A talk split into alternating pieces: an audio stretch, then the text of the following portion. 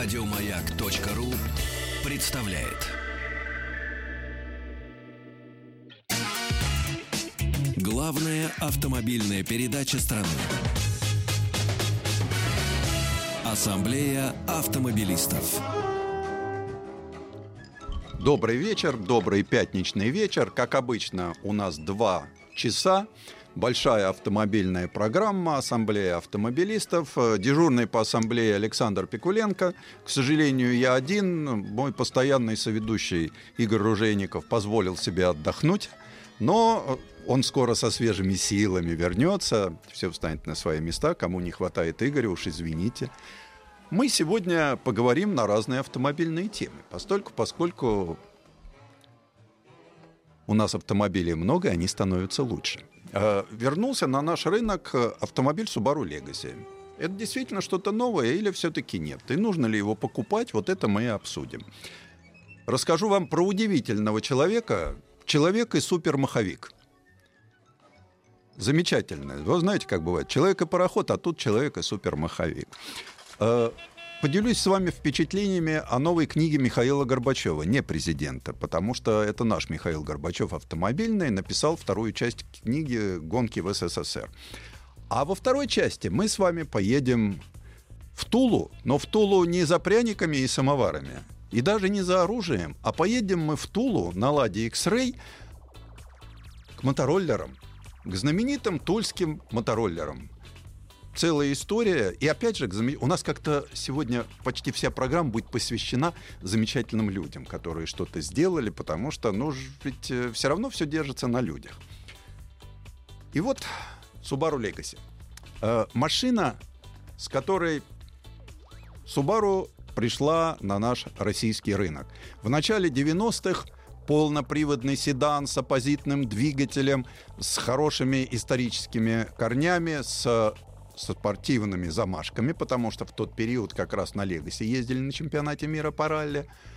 И это было событие. Это было дорого, но люди понимали, за что они платили.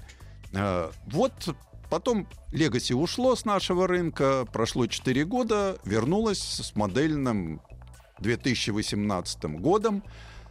Большой седан, 4,8 метра. Это по так вот по сегодняшним меркам как-то влезает в D+, или бизнес-минус. Я не знаю. Сейчас классификация настолько стала странная, что, ну, будем считать, что D+.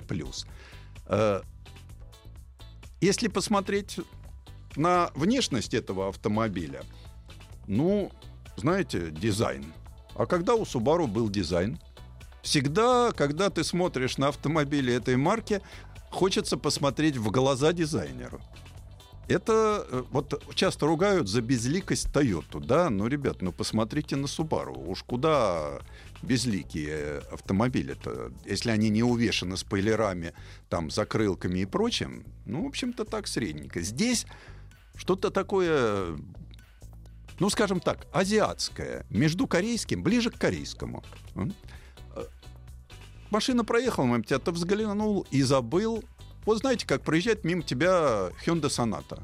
Не вызывает никаких эмоций. Хотя в целом, да, большой автомобиль с правильными линиями. Казалось бы, с какой стороны не посмотри, вроде все есть, а глаз не останавливает. Вообще вот такой период машин, не останавливающих глаз, их становится все больше и больше. Но так как Subaru, вы знаете, ведь автомобильный мир это как религия. Есть свои апостолы, да, есть э, свои намоленные места, есть свои еретики, есть секты. Вот э, Subaru сектанты. Невозможно объяснить субаристам, что это автомобиль, в общем-то, нишевый. Они, наоборот, только обрадуются и скажут, да, вот мы секта нишевых автомобилей. Но здесь э, автомобиль предлагают как бы седан для широкой публики.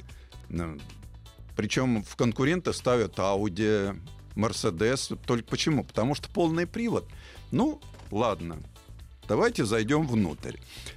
Э, там все красиво, но опять же, да, все отделали кожей. Но вот это вот э, пластик под дерево и пластик под алюминий, Ребят, ну это уже вчерашний день. Это уже проходили два поколения тому назад.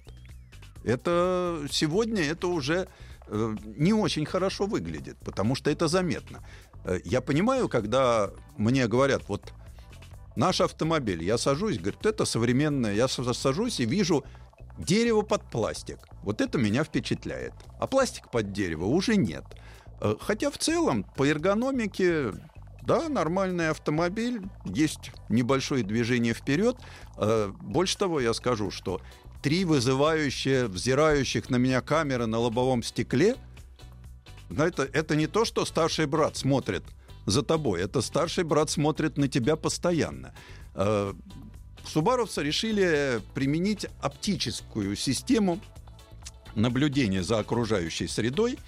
То есть это то, что машину удерживает в полосе, то, что видит впереди идущую машину, тормозит и даже вежливо предупреждают водителя «не спи, родной».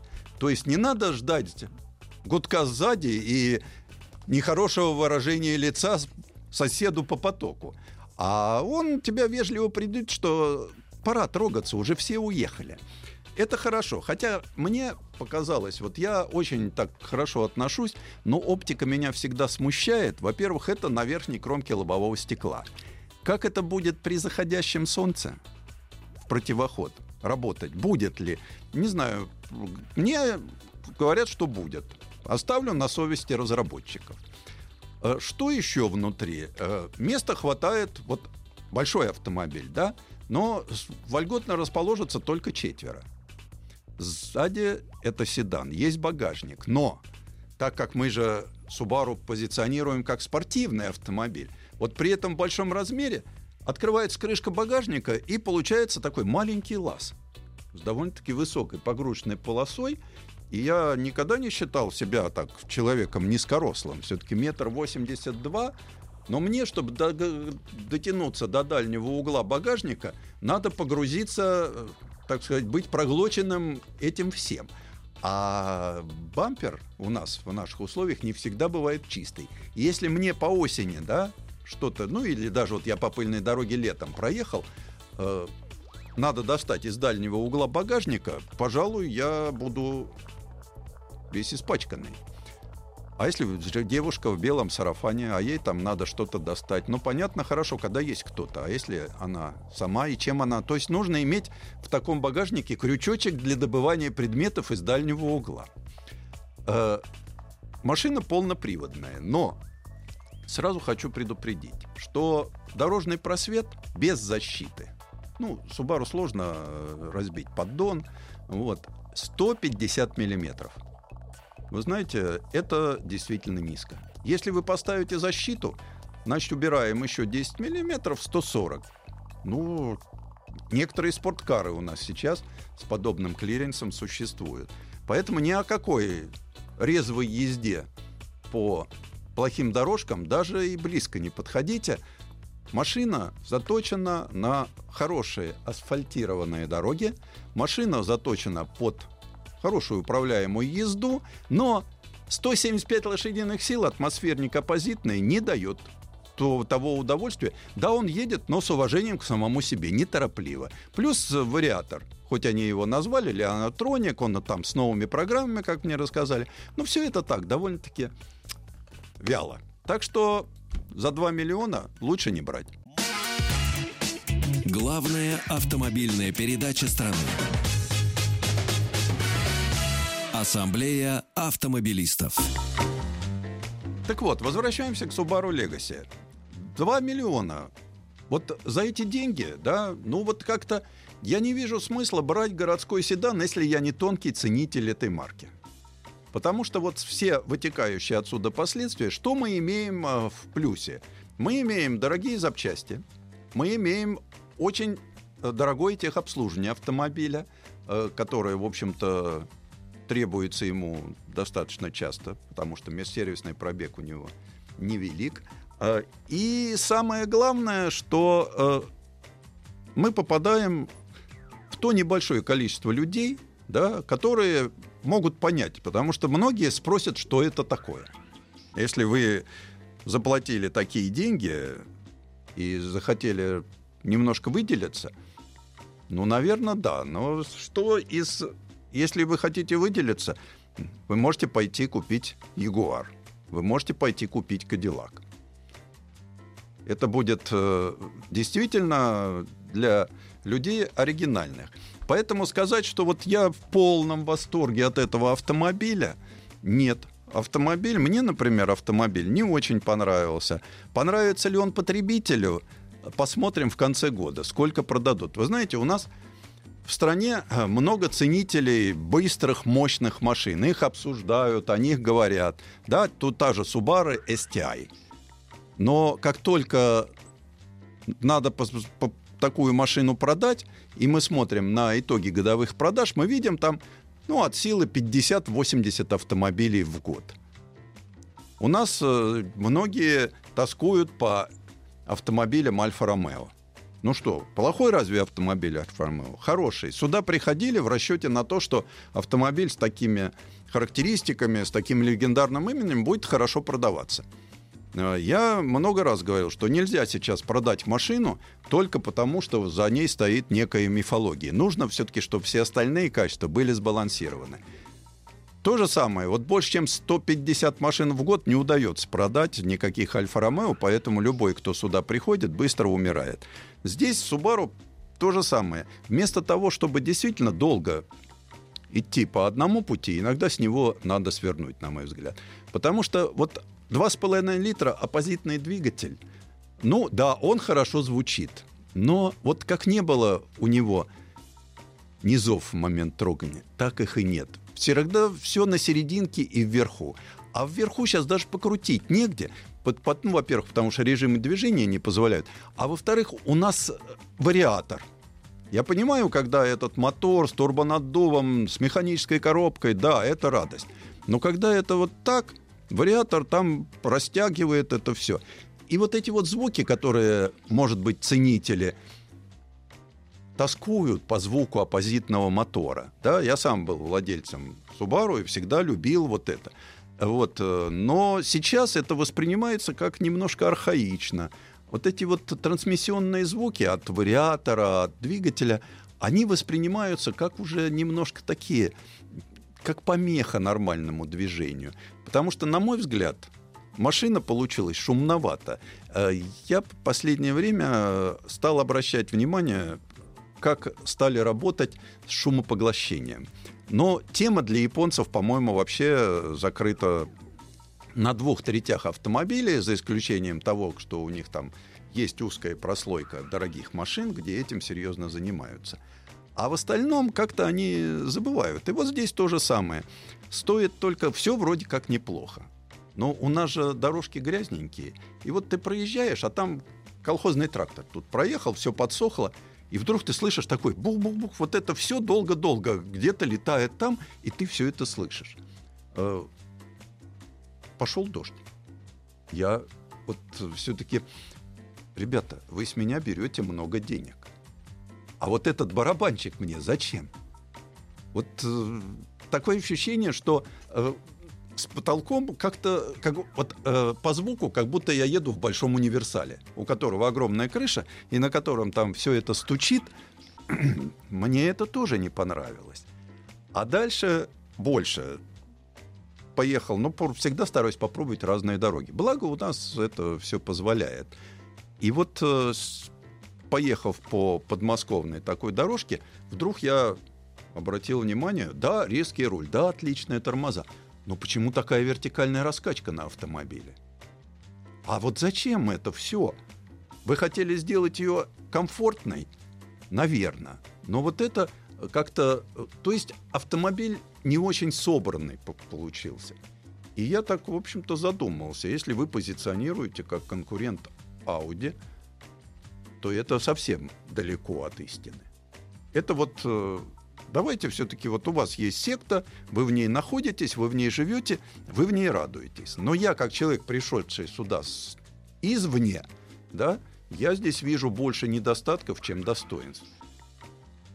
Причем мне говорят, что ну, у нас ведь полный привод, и мы за этот полный привод, конечно, должны взять немножко денег, потому что мы давно с этим работаем, мы уже это научились делать, у нас управляемость, у нас спортивное прошлое. Вы знаете, прошлое не работает.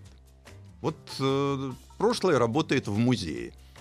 Мы можем поговорить о прошлом, великом прошлом любой марки, тогда, когда мы видим великие модели тех лет. А когда мы видим текущую модель и начинаем здесь говорить о этой модели как о каком-то конкретном автомобиле, ну давайте все-таки тогда уже разбирать ее на составляющие части. Поэтому, да, вы можете этот автомобиль купить, если вы верны этой марке.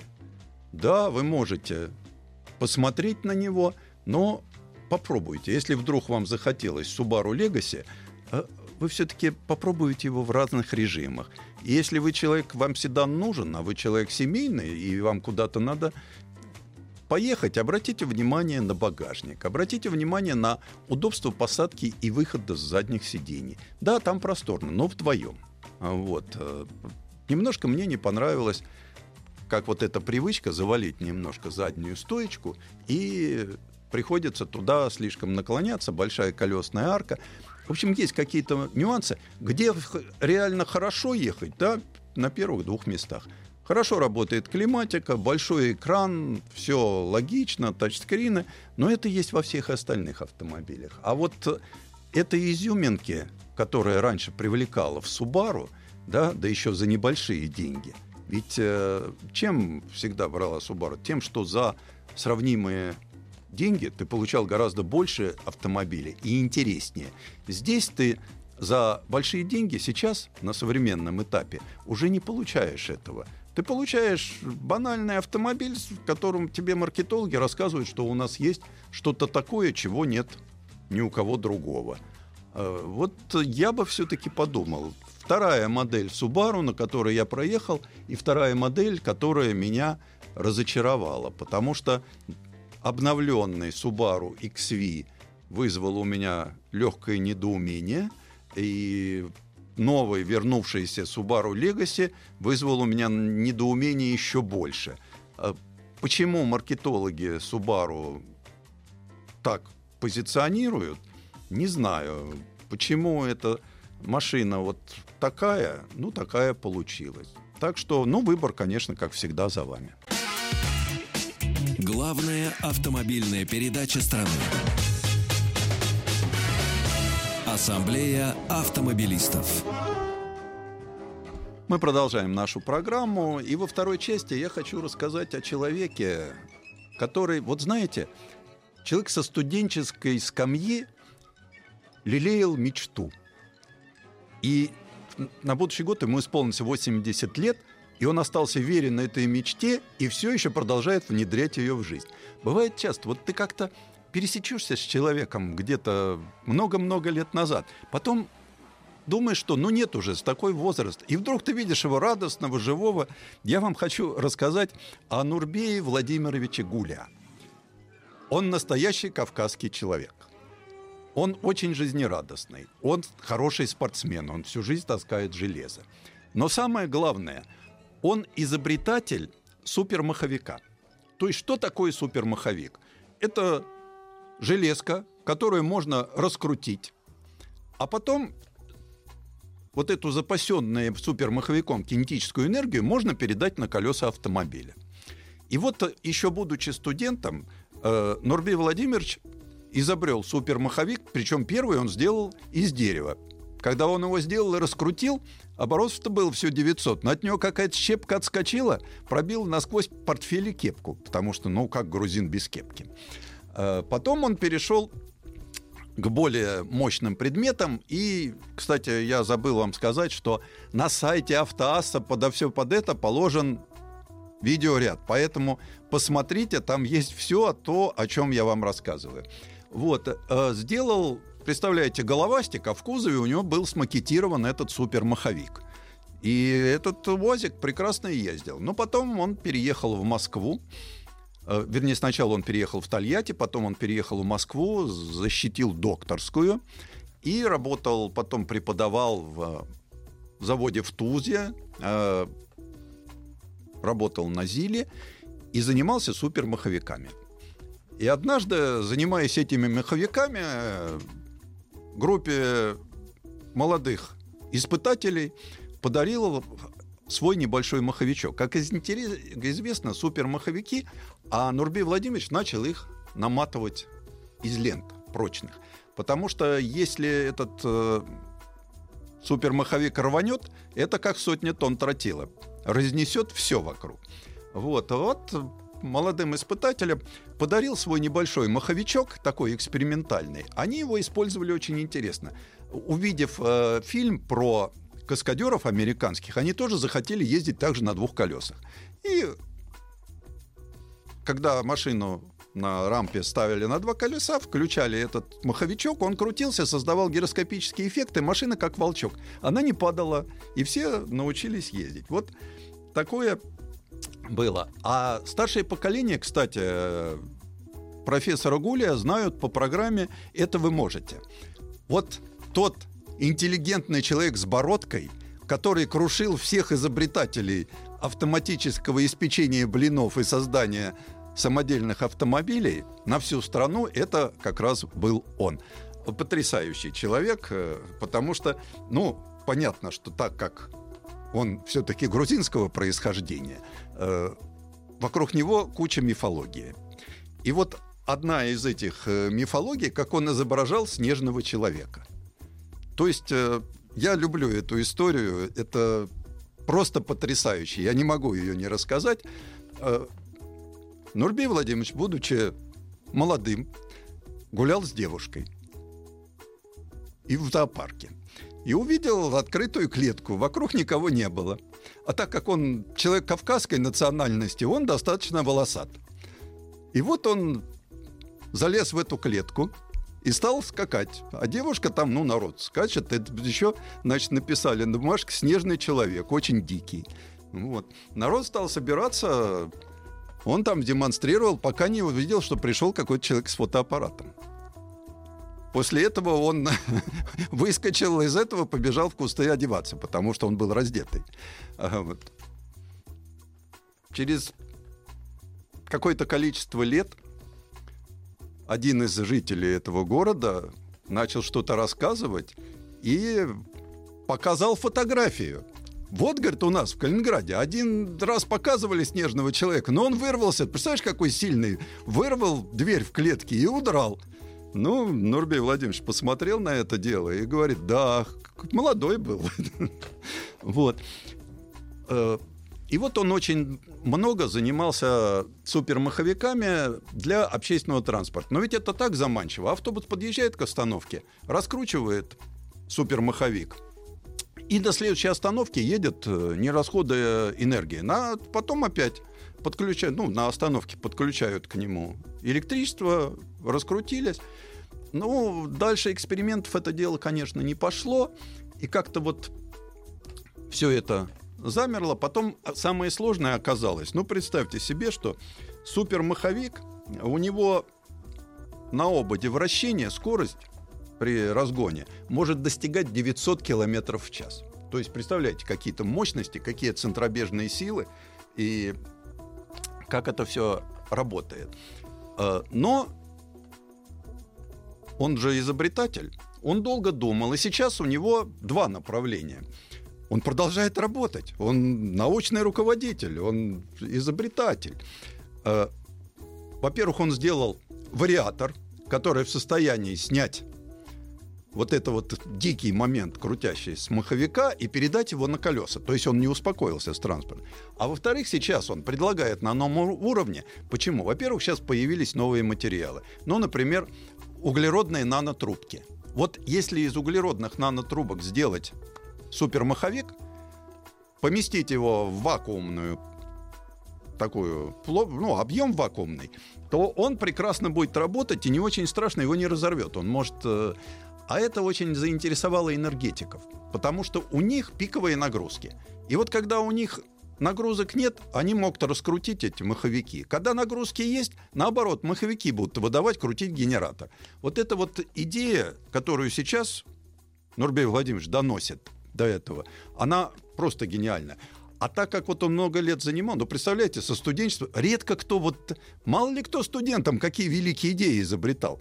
А вот человек, и вот сейчас он все-таки думает, что вот появилась возможность сделать маленький маховик, и вот этот супер вариатор. Причем первый вариант супервариатора занимал комнату. Сейчас он занимает место меньше, чем коробку. Э, совместно с немцами. А надо сказать, что Норбей Владимирович, он жуткий патриот. В принципе, я думаю, что если бы уехал куда-нибудь туда, был бы мультимиллионером. Но он нет. Вот он... Ну, правда, вот последнее его изобретение, которое он сделал, он делает опытный такой макетный образец вместе с немцами.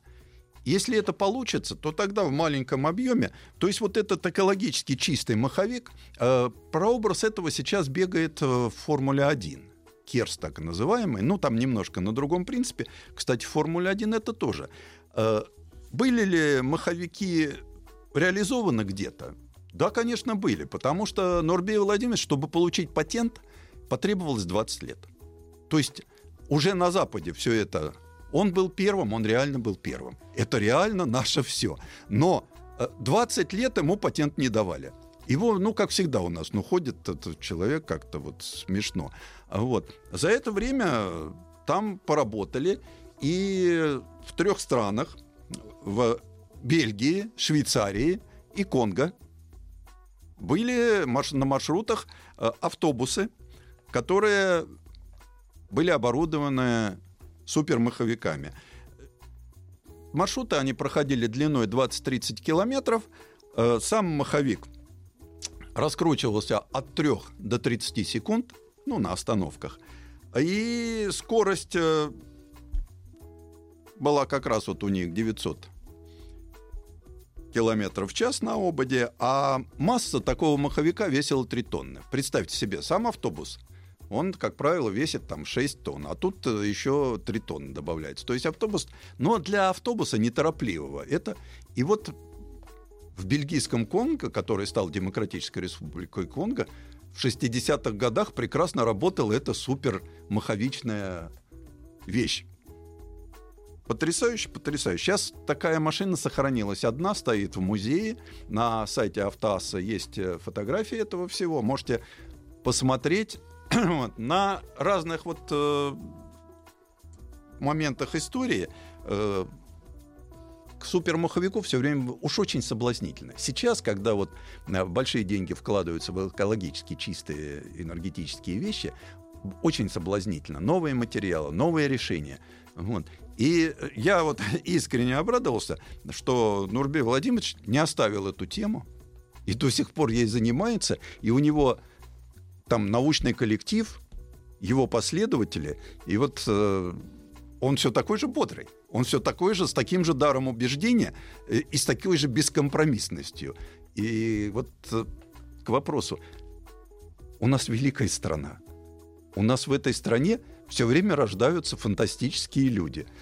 Почему этому никак не дают ход, я никогда не понимал. И вот надеюсь, что сейчас, сейчас, когда появляются все-таки инвесторы, и дай бог ему кавказского долголетия, чтобы все-таки он дожил до того момента, когда его вот эта вот бесподобная идея будет воплощена в жизнь, и мы увидим реально действующую промышленную систему маховичного движителя, которая стоит, ну, для меня, конечно, это интереснее, чтобы это стояло на автомобиле, потому что, ну, большой соблазн. Понятно, что в основном это удобно для общественного транспорта.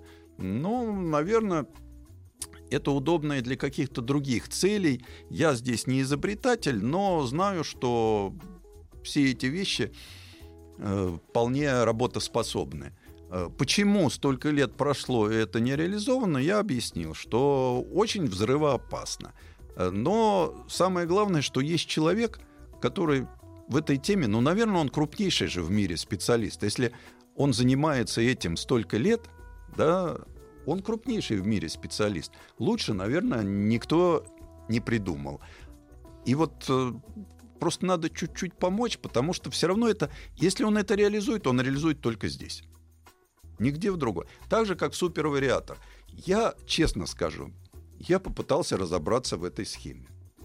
Это то же самое, вот если, наверное, Эйнштейн мне начал объяснять теорию относительности, я вроде как считал, что у меня есть начальная инженерная подготовка. Но там, конечно, я просто понял, почему этот супервариатор так отпугивает многих из э, людей, которым приходят Нурбей Владимирович с этим предложением. Уж очень там все заморочено. Это на грани законов физики. Но в целом, в целом, это очень здорово. И, Нурбей Владимирович, здоровья вам и успехов в вашей непростой жизни.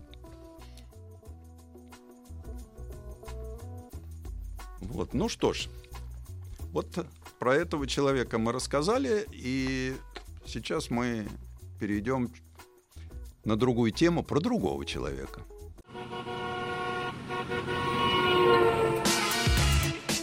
Главная автомобильная передача страны. Ассамблея автомобилистов. Михаил Горбачев – мой старый товарищ, тут я злоупотребляю, конечно, так сказать, своим положением, э, но не могу не рассказать о товарище. Вот он поразительный человек. Дипломированный экономист-международник. Пошел в гонщики. Своими руками собирал автомобили. Гонялся. Стал чемпионом Союза. Потом стал архитектором гоночных трасс – он э, с возрастом полюбил детей и старается им привить хорошее отношение к автомобилю. У него детская автошкола. То есть он э, на своем собственном автомобиле учит детей, но не правилам езде, этому там на картинге, а он учит ему пониманию ситуации на дороге и такой вот любви к автомобилю. То есть неугомонный человек. И вот пишет книги. Причем, так как он в спорте все-таки пошел, прошел большой путь, э, написал книгу «Гонки в СССР», и вот у меня в руках э, книга «Гонки в СССР. Второй круг». Здесь он затронул тему, которую мало кто знает. Это гонки на грузовых автомобилях. Мы же привыкли там Формула-1, ралли. А здесь Михаил, так как он был сам спортсменом в гоночной команде транспортного предприятия Софтрансавто, э, коснулся вот этой вот истории гонки на грузовиках. Хотя в Советском Союзе гонки грузовых автомобилей были развиты сильнее, чем кольцевые гонки и ралли, потому что у нас по всей стране был автокросс на грузовиках.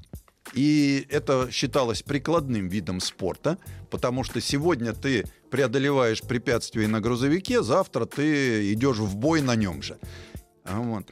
Потом э, вот из этого кросса, когда появились кольцевые гонки на грузовиках, сразу несколько команд, КАМАЗ, МАЗ, э, ЗИЛ, начали выезжать на международные соревнования, на кольцевые гонки. Э, на ралли ездили грузовики, это очень малоизвестная тема. К ней практически никто не подходил. И вот э, чем хорош Михаил с его таким вот аналитическим подходом, сознанием всех этих пружин и с огромным кругом знакомств в этом мире, он собрал э, свидетельства очевидцев, причем так как он же свой, и когда с Михаилом разговаривают люди, которые сами это прошли, они говорят с ним на одном языке, и они ему открывают то, что стороннему журналисту вряд ли когда-либо рассказали. А он же свой, он изнутри. И получилась совершенно потрясающая картинка вот этого ведь в его книгах не только автомобили, да, там действительно редкие автомобили, но это такие, как правило, еще зарисовки людей, их характеров, их умений, их э, таких вот э, позиций в мире.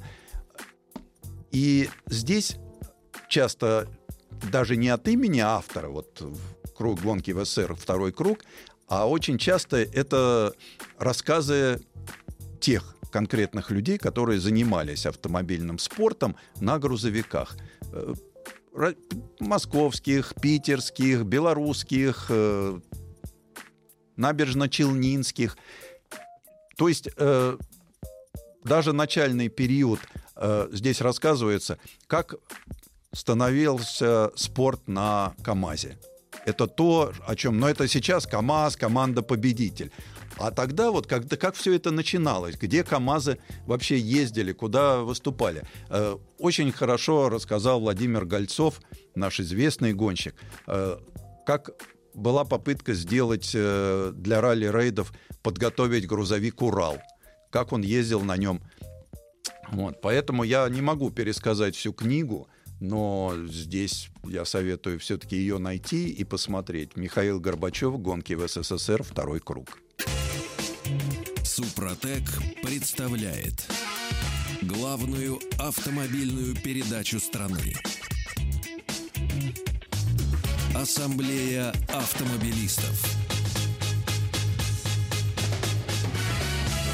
Супротек. Добавь жизни.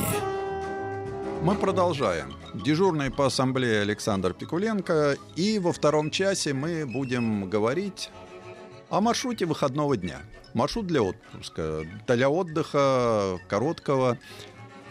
Впереди выходные, поэтому можно взять своих лучших половин или худших, у кого какие есть, и отправиться в город Тулу. Почему? А потому что от Кремля до Кремля всего три часа. Очень хорошей дороги. Замечательное Симферопольское шоссе. И вы попадаете в город мастеров, город пряников, самоваров, оружия и радость моторизованной души родина мотороллеров. Э, сегодня, правда, о них можно только вспоминать, но, слава богу, есть люди, которые сохранили для нас очень много исторических машин. Ну, рядом Ясная Поляна, Куликово поле, так что если кто не любит технику, пожалуйста, можете себе это позволить.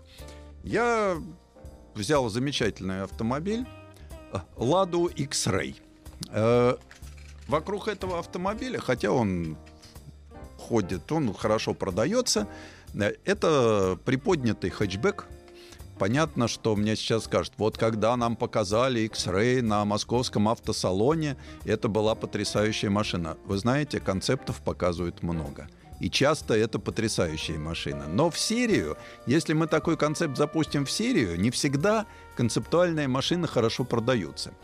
А здесь нужен был для кого X-Ray? Вот часто говорят, а зачем вот я буду брать? Вот. Вы знаете, это все-таки городская машина. Приподнятый хэтчбэк в основном удел горожанина, который большую часть года проводит по городу и выезжает на дачу.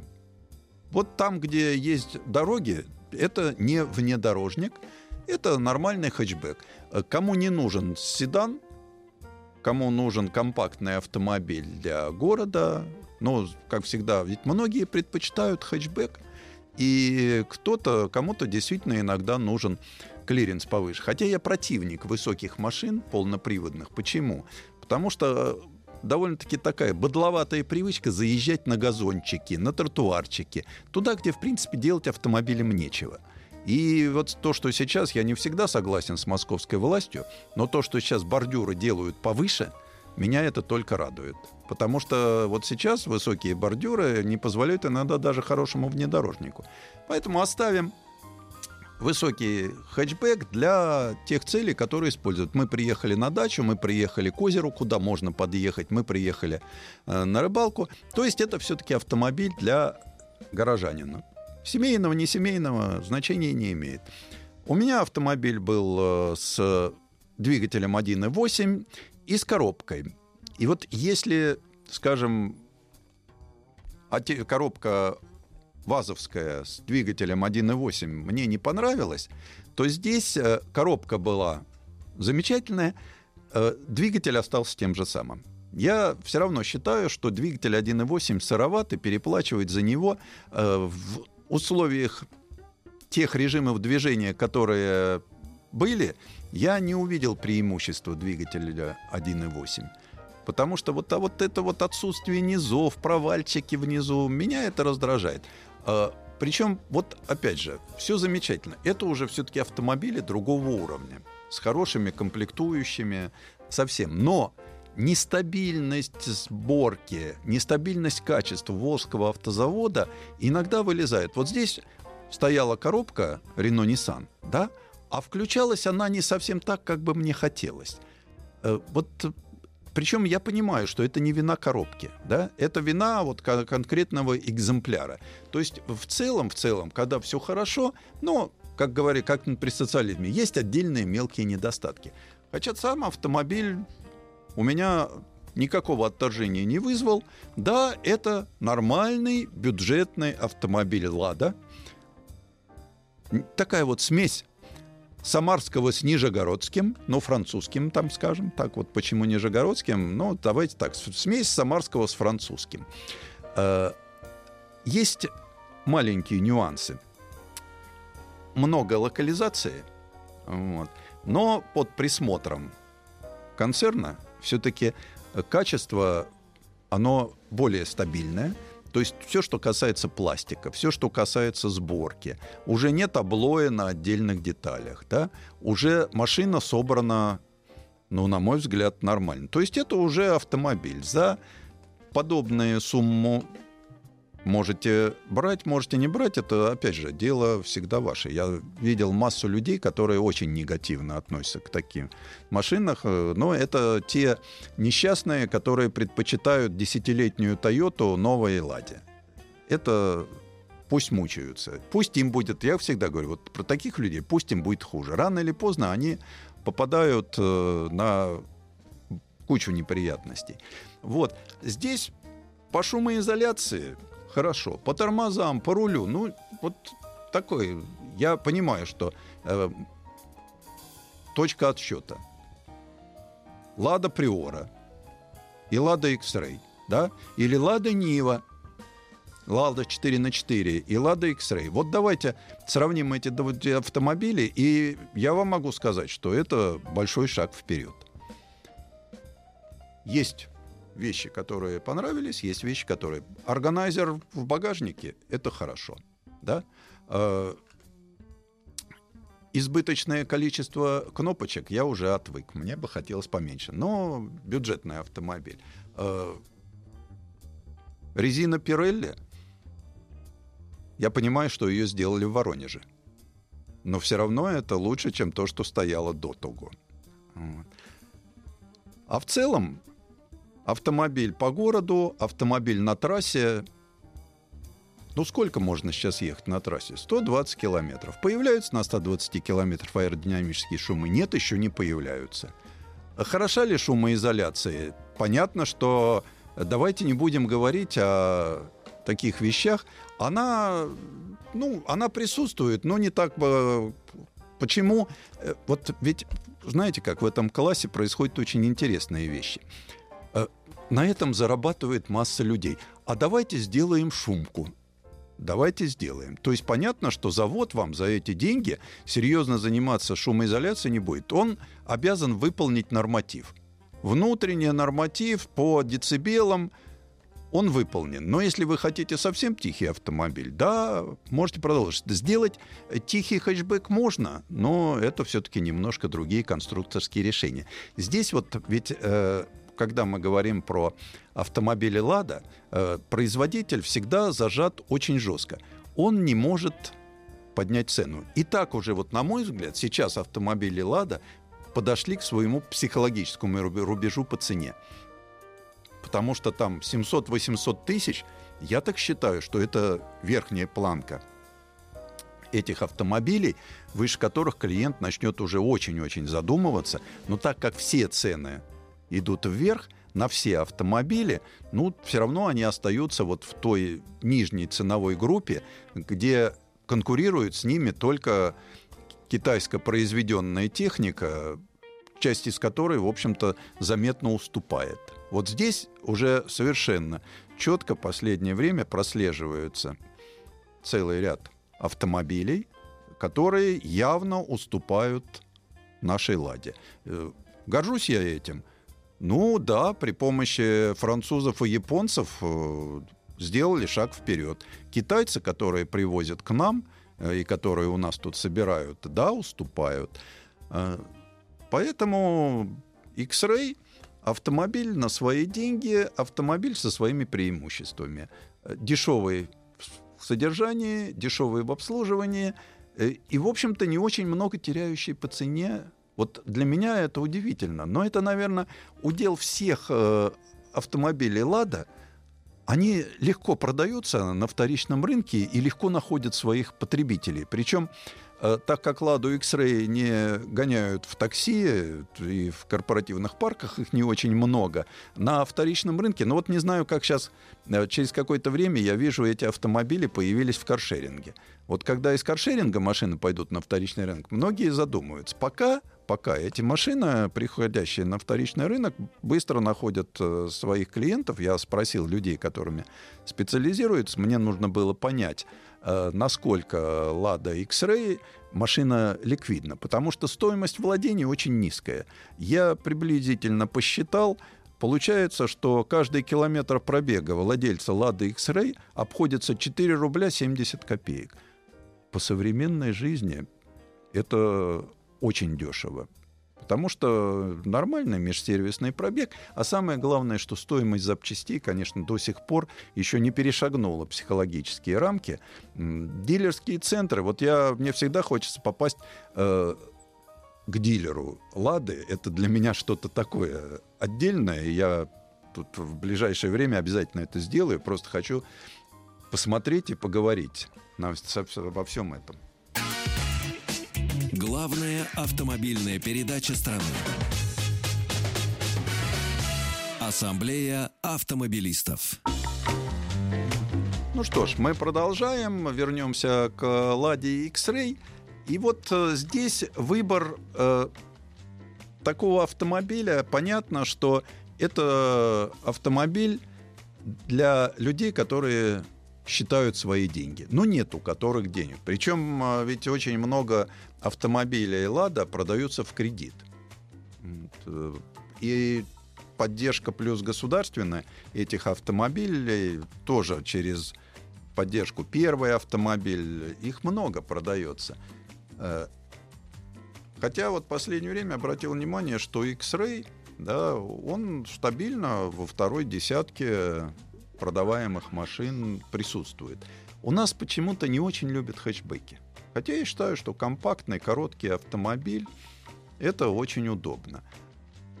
А, когда вы попадаете в эту машину, да, тут понятно, я бы, ну, на мой взгляд, мне, например, не хватает руля по вылету. Ну, хочется взять руль на себя. Не получается только вверх-вниз. А, я бы немножко по-другому... А, эргономика она неплохая, но она платформа B0. Мы все знаем эргономику платформы B0. Э, вопрос сидений, да? Э, устал в дальней поездке? Ну, можно ли считать 360 километров э, дальнюю поездку? Не очень. 180 километров проехал, не устал. Но мне немножко не хватило боковой поддержки. Я привык, что у тебя все-таки сиденье как бы так вот обволакивает. Ну, а в целом, в целом, да, удобно. Полочки, разъемчики, розеточки. То есть есть все, что необходимо. Там работающая климатическая установка. Вполне приемлемо. Можно подобрать удобную температуру. Вот. Но я исхожу из того, что каждый себе может подобрать что-то вот, например, мультимедийная система, ну, не нужна. Лишний раз убеждаюсь, что на платформе B0 мультимедийная система не нужна, потому что у тебя, ну, у всех сейчас есть смартфон, и этого вполне достаточно. Э, в этом ценовом диапазоне коробка автомат, наверное, была бы хороша. Ну, робот тоже хорош. То есть здесь нужны конечно, экономичное решение. Потому что, да, бюджетный автомобиль, а раз бюджетный, экономичные решения, с которыми мы можем примириться, можем от них отказаться. Но э, если исходить из того, что на сегодняшний день, да, э, Лада лидер продаж в стране. Ну, ребят, мы можем отказываться, мы можем... Я почему вернулся к марке Лада? Раньше меня там вот до появления, скажем, Весты. Вот все, у меня все как-то вот началось с Весты. Vesta, X-Ray. Это автомобили, которые в моем понятии уже похожи на автомобиль. Потому что я не воспринимаю калины, приоры. Ну, как-то вот это пока я считаю не до автомобиля. А вот это уже автомобиль, о котором можно поговорить, о котором мы реально можем обсудить, для кого он предназначен, кто будет ездить на этом автомобиле. Вот сейчас, сейчас э, я вижу потребителей этих автомобилей, их с каждым годом становится все больше и больше.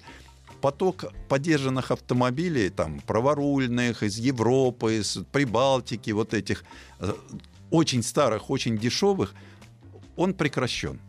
В силу наших экологических правил, эра ГЛОНАСС, объективно это, не объективно, нравится это, кому не нравится, это данность.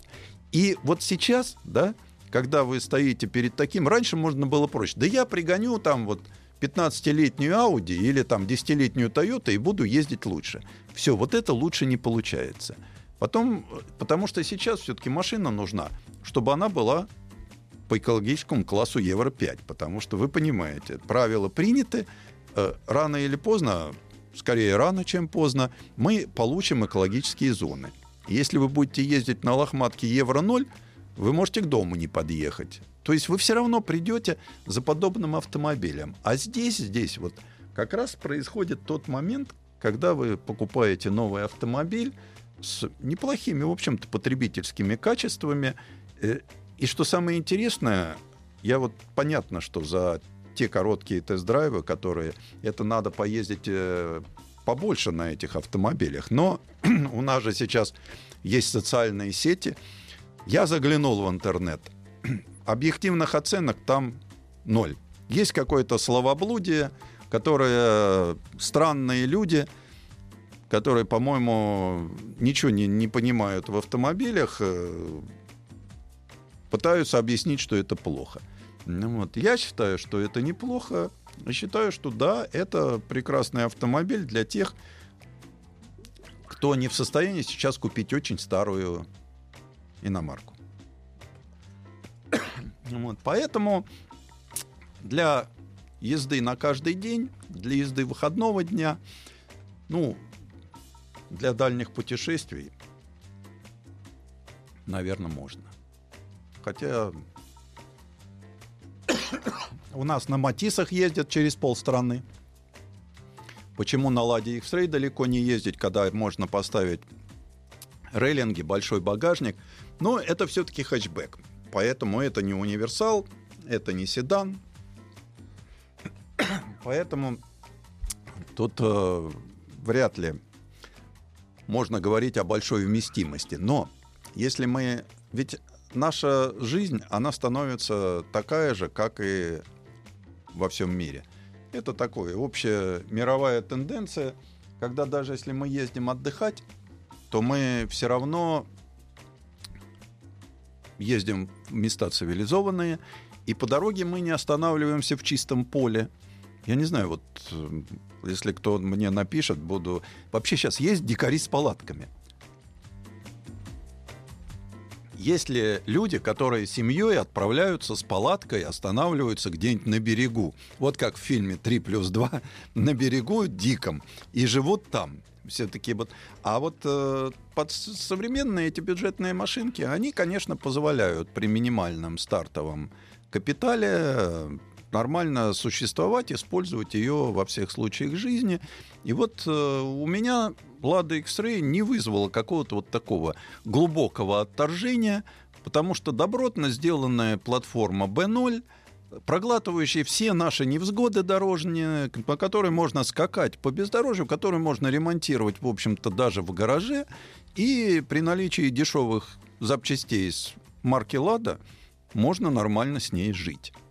Поэтому здесь я вижу некоторые преимущества. Но надо понять, что за все-таки в этом классе, за эти деньги, вы получите минимальный набор всего остального.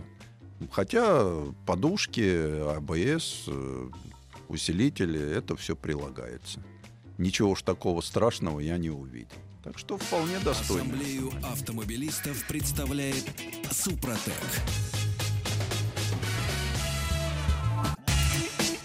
Супротек представляет главную автомобильную передачу страны. Ассамблея автомобилистов. Супротек. Добавь жизни. Мы продолжаем нашу программу и возвращаемся к рассказу о том, что съездили в Тулу на выходной и попробовали замечательную машинку Lada X-Ray, бюджетный хэтчбэк, представший на цыпочке, как сейчас можно говорить, такой городской боец. Вот. А поехали мы в Тулу, чтобы познакомиться с потрясающим человеком, Леонидом Павловичем Зайкиным, человек, который 40 лет собирает мотороллеры и мотоциклы. Представляете, начинал э, просто вот э, человек не мог пройти мимо брошенного мотоциклета, тащил в свой гараж. Потом, потом на своем участке построил большой музей. Представляете, вот э, я Леонид Павловича зауважал. Вот у нас есть Михаил Красинец, лично мне знакомый человек, который у себя там в деревне, тоже в Тульской области, сгноил 200 автомобилей, которые реставрировать это нельзя. А Леонид Павлович, он собрал мотоциклы, мотороллеры. Ну, конечно, я считаю, что украшение его коллекции — это, собственно, практически полный набор тульских мотороллеров. Собственно, ради чего к нему туда и поехали. И всем советую заехать в мотомузей к Леониду Павловичу, э, сам встретит. И, кстати, вы поддержите человека, потому что все, что он делает, он делает вот именно за свой счет и за те небольшие деньги, которые ему подбрасывают э, разного рода увлеченные люди. Государство там ничем не помогает. Хорошо, большое спасибо, что не мешает. И вот на этом участке стоит замечательный дом несколько залов, битком набитые э, мотоциклами, но большинство из э, той техники, которая представлена, это не какая-то ржавчина валяющая, а это автомотоциклы в прекрасном состоянии. Есть э, даже случайно затесавшиеся несколько автомобилей. Есть мотоколяска S3D, есть замечательный цирковой автомобиль, на котором там в цирке выступал Юрий Никулин. Ну, вот. Есть мотоколяска Кинешма. Это такое было в начале 90-х по ветре, делать дешевый автомобиль. Слава богу, это не произошло. Я спросил Леонид Павловича, почему она у вас здесь? Он говорит, здесь стоит дизельный мотор тульский. Вот. И вот у него несколько залов на все вкусы. Хотите машины Вообще основная масса, конечно, мотоциклов это те, которые тем или иным путем попадали к нам в страну. Э, вот, например, со мной были люди, увидев Панонию, они с интересом спросили, а что это за мотоцикл? Хотя вот э, Панония... Но, как я говорил уже, основа, самая интересная часть коллекции, возможно, Леонид Павлович со мной не согласится, но для меня это собрание тульских мотороллеров. Ведь э, Тула, да, если кто туда приедет, сходите в музей оружия. Он построен в центре города в виде шлема огромный музей о пяти этажах. Смер... Битком набитой смертоубийственной техникой, сделанной в Туле. Э, есть, конечно, несколько экспонатов, которые меня приятно поразили.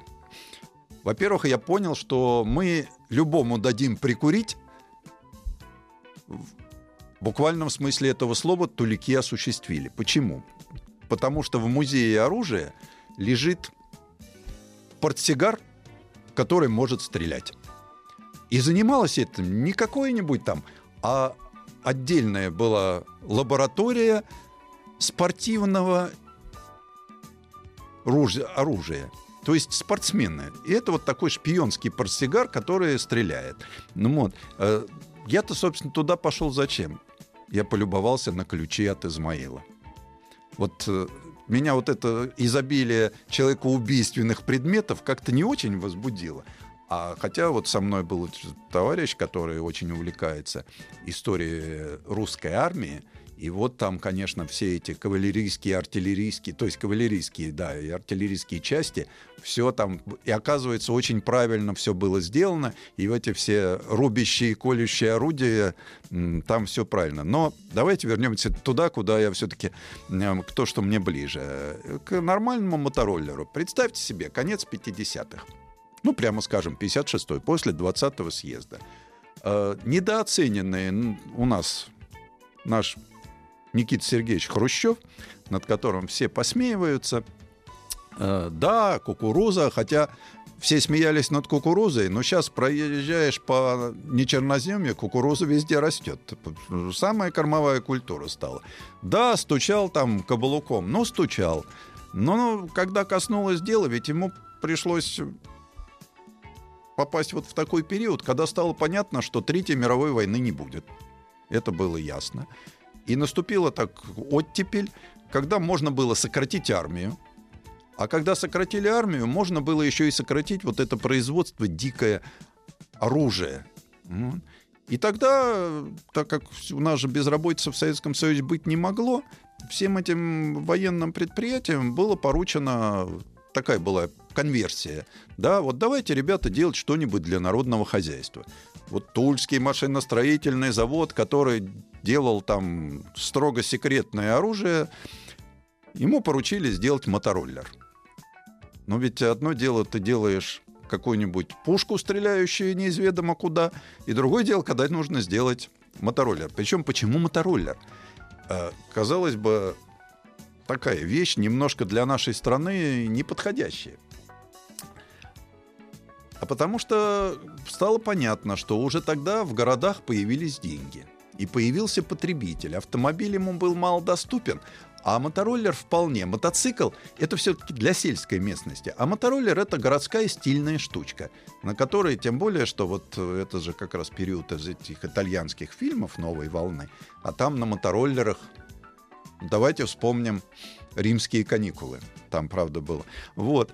Но инженеры Тульского завода, они попытались, э, ну, тут подключили, у нас был ЦКБ мото, мотостроения в городе Серпухове. Понятно, что время было мало, поэтому за основу взяли немецкий мотороллер. 57 год. С конвейера начинает сходить мотороллер Т-200 никакими лицензиями мы не обременялись, поэтому делали сами. Машина получилась тяжелая и маломощная. Но так как тогда скорости были у всех невысоки, этого вполне хватало. 150 килограмм весил этот мотороллер, но заводился он от ключика. У него были всякие ящички, и самое главное, э, крючочек был, куда можно было сумочки вешать. То есть он был такой, городской абсолютно, на 10-дюймовых колесиках, еще и у него было запасное колесо. Вот это для наших условий было... То есть мотоцикл, э, мотороллер стали покупать. Конструкция, как всегда у нас, сделанная один раз, э, она, конечно, совершенствовалась, модернизировалась и становилась мощнее, легче, но в основе оставалась той же. Дожила она до 96 -го года, сделано их было два с лишним миллиона, под три. И, в общем-то, как бы он ни назывался, Т-200, Турист, Улица, все равно это оставалось в основе своей вот тот добротный мотороллер. Э, машина замечательная была. Во-первых, на ней были точки смазки. Ее надо было шприцевать. Во-вторых, понятно, что качество...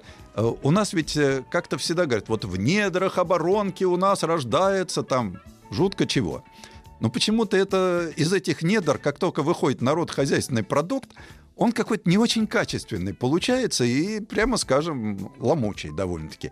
С этим завод бился долго, э, но зато добился одного – что у нас мотороллер, да, так же как и мотоцикл, мы их выпускали миллионами, можно было купить в любом сельпо. То есть в райцентре, ну, в деревне, наверное, нет, но в райцентре, причем, если там, скажем, за мотоциклом Ява надо было постоять в очереди, а вот такие мотороллеры, как Тула, да, и другие мотоциклы, за ними в очереди стоять не надо было. И вот здесь, в коллекции у Павла Леонидовича Зякина, э, было видно, как буйствовала конструкторская мысль на заводе. То есть у нас ведь как?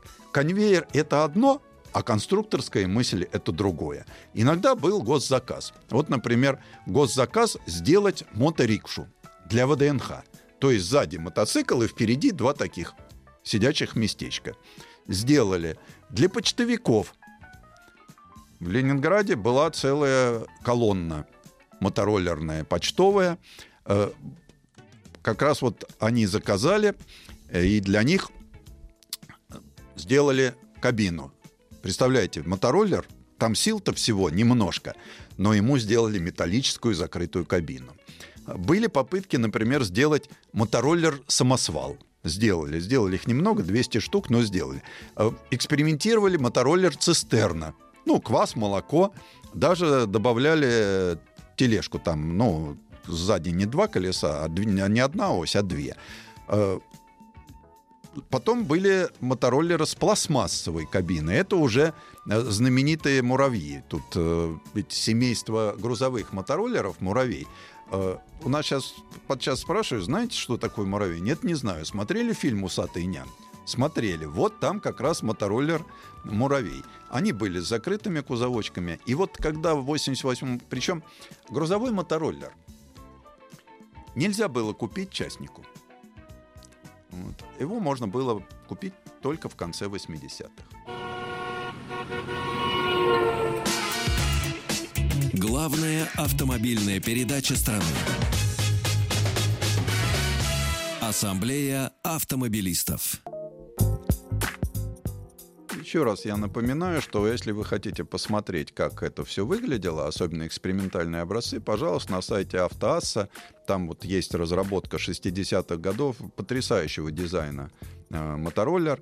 И э, экспериментальный цех э, много работал. Кстати, э, когда в 87 году разрешили э, покупать частникам грузовые мотороллеры, уже в 88 году 84% с конвейера сходили только грузовые мотороллеры и совсем немного обычных. Вот. А в экспериментальном цеху работали над разными интересными. Были и трицикла, был сделан первый там квадроцикл, Э, были мотоциклы, попытка сделать мотоциклы, новый двигатель 250 кубов. Причем была попытка сделать мотоцикл с э, мотороллерным мотором. Очень интересные такие были э, мотоциклы. Один из этих э, дело в том, что в Туле очень был развит э, на треке в- велосипедном гонки за лидером. И там очень много экспериментальных машин были сделаны как раз вот э, лидеры, которые вот. Невзирая на то, что конструкция была цельнотянутая, э, мы, во-первых, эти машины поставляли активно в социалистические страны. И самое главное, что даже были сборочные производства, например, в Аргентине. Вот эти трехколески э, муравьи, их в Аргентине, они даже в полиции там работали. У нас были гаишные, был мотороллер Тула. То есть это все присутствовало. Такая вот жизнь была. Но самое интересное для меня было, я вот эту страничку не знал, это мне уже Леонид Павлович э, показал, что э, было сделано несколько автороллеров. То есть это четырехколесные закрытые фургончики. Это вот как раз так как почта очень активно использовала, остается мотороллерный мотор, привод на заднюю ось, но получается закрытый кузов с фургончиком. Причем конструкторская мысль была очень интересна. Автомобиль был такой «тяни-толкай». То есть его как бы из двух половинок. Опять же, на сайте Автоасса можете посмотреть. В принципе, такая получилась интересная конструкция. Э, К сожалению, она не реализовалась почему-то, не знаю. У нас не всегда бывают эти продукты. Еще одна интересная конструкторская разработка, которую я видел, это прицеп-датчик мотороллеру. Такой складной. Вот Все знают прицеп-тачу «Скиф» к автомобилю. А это называлось «Туляк» почему-то. И вот этот э, из двух половинок пластиковый можно было его разложить, и получался такой прицепчик дача, с которым можно на мотороллере путешествовать. Ну, путешествовать на мотороллере, да. Для путешественников, ну, понятно, что ты купил мотороллер, у тебя появилась жена, ее хоть на заднее сиденье, а потом появились дети, их куда-то надо складывать. Поэтому появились мотороллеры с коляской. Вот мотороллер с коляской это тоже была интересная машина. Поэтому езжайте в Тулу, посмотрите на все вкусы. Ну, наша программа заканчивается. Всего доброго, до следующей пятницы. Ассамблею автомобилистов представляет Супротек. Еще больше подкастов на радиомаяк.ру